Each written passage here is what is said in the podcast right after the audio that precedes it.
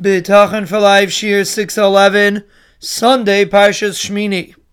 When we walk away from a powerful Yom Tiv, really from every Yom Tiv, we have to make sure to take something with us.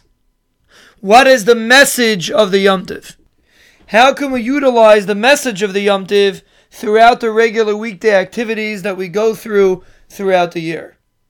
And especially during this time, which is the transition period from Purim to Pesach, which Chazal referred to as from one Geula to another Geula, for sure we should be taking the message of Purim and bringing it with us towards the Yom Tov of Pesach.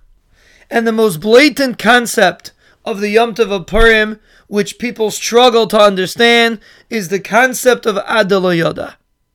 What is the purpose in this interesting mitzvah? What are we supposed to get from reaching this goal? And how can we take this concept with us throughout the year? Ad d'lo yada is not some joke, something that should be misused, chas v'shalom. Chazal were very serious when they introduced this concept. It is a peak level that Chazal introduced to us, whether we realized it or not. And the concept of Ad d'lo yada is really the essence of what Emunah and B'tachan means like we explained that the essence of the Yom Tov of Purim is Lohidia shekol kaivecha lo yevaishu v'lo yikolmu lo netzach kol bach. Anyone that's chayse, anyone that seeks shelter under the Ribbono Shel Olam will never be ashamed. HaKadosh Baruch Hu will always come through.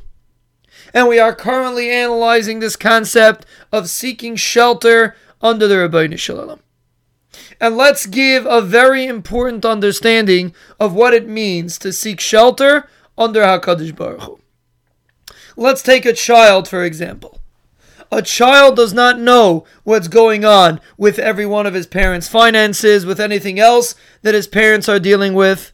He lives in bliss. Ignorance is bliss. And that's how a child is supposed to live. There's nothing wrong with it. That means sheltered. When we say that a child is sheltered, we mean that he's not exposed to all the trials and tribulations that go on in the world. He's sheltered by his parents. He doesn't have to be concerned about what's going on outside. He is taken care of. That is someone who is sheltered, and that is a child. The younger the child, the more sheltered he is. And an infant has absolutely no clue as to what's going on outside.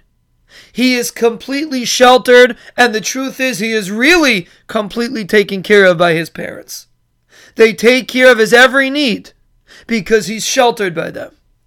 And that's what machsa means to be completely sheltered without a care in the world. Be'ez Hashem, we will continue this discussion.